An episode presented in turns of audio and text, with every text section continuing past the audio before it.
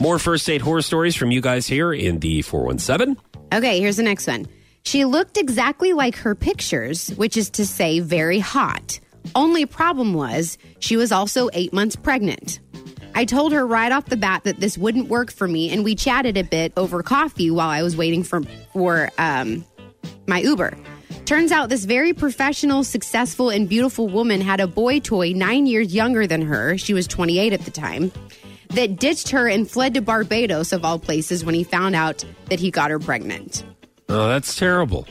Yeah, um, But I- he's just being honest. he he was honest with her, but she was not honest with him. She did not tell him Yes.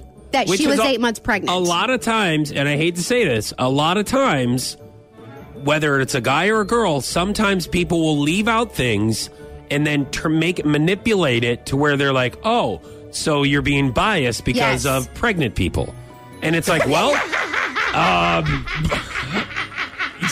you didn't really tell me all of your stuff, so it's almost kind of like you set me up to where I'm like, hey, no, I don't want to be a part of this. I'm not ready to take on a kid at this time in my life. I'm sorry. I don't want to be biased towards pregnant people.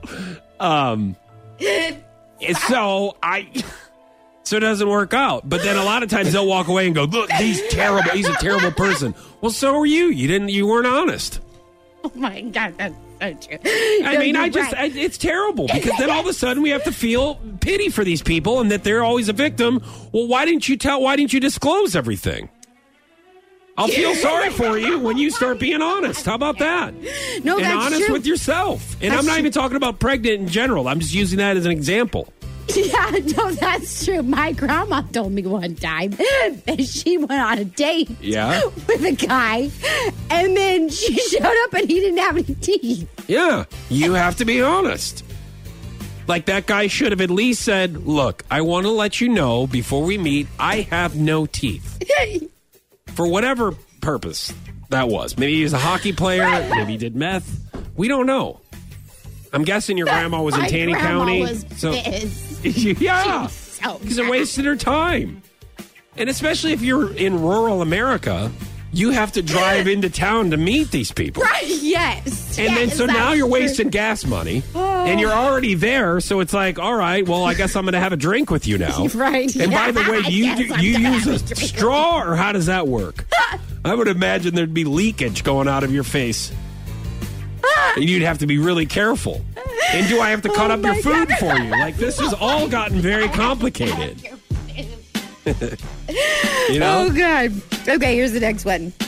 Within five minutes of meeting, she told me about how she used to urinate in her ex's orange juice. That's- oh my god. Once again, red flag.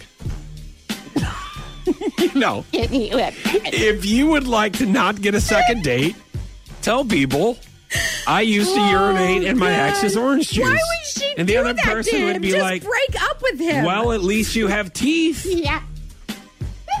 I mean, you got that going on for you. I mean, if you would have minus minus the story about the orange juice, right. I would have maybe gone on a second date with you. But guys, you just have to be honest with each Right, other. here. yes.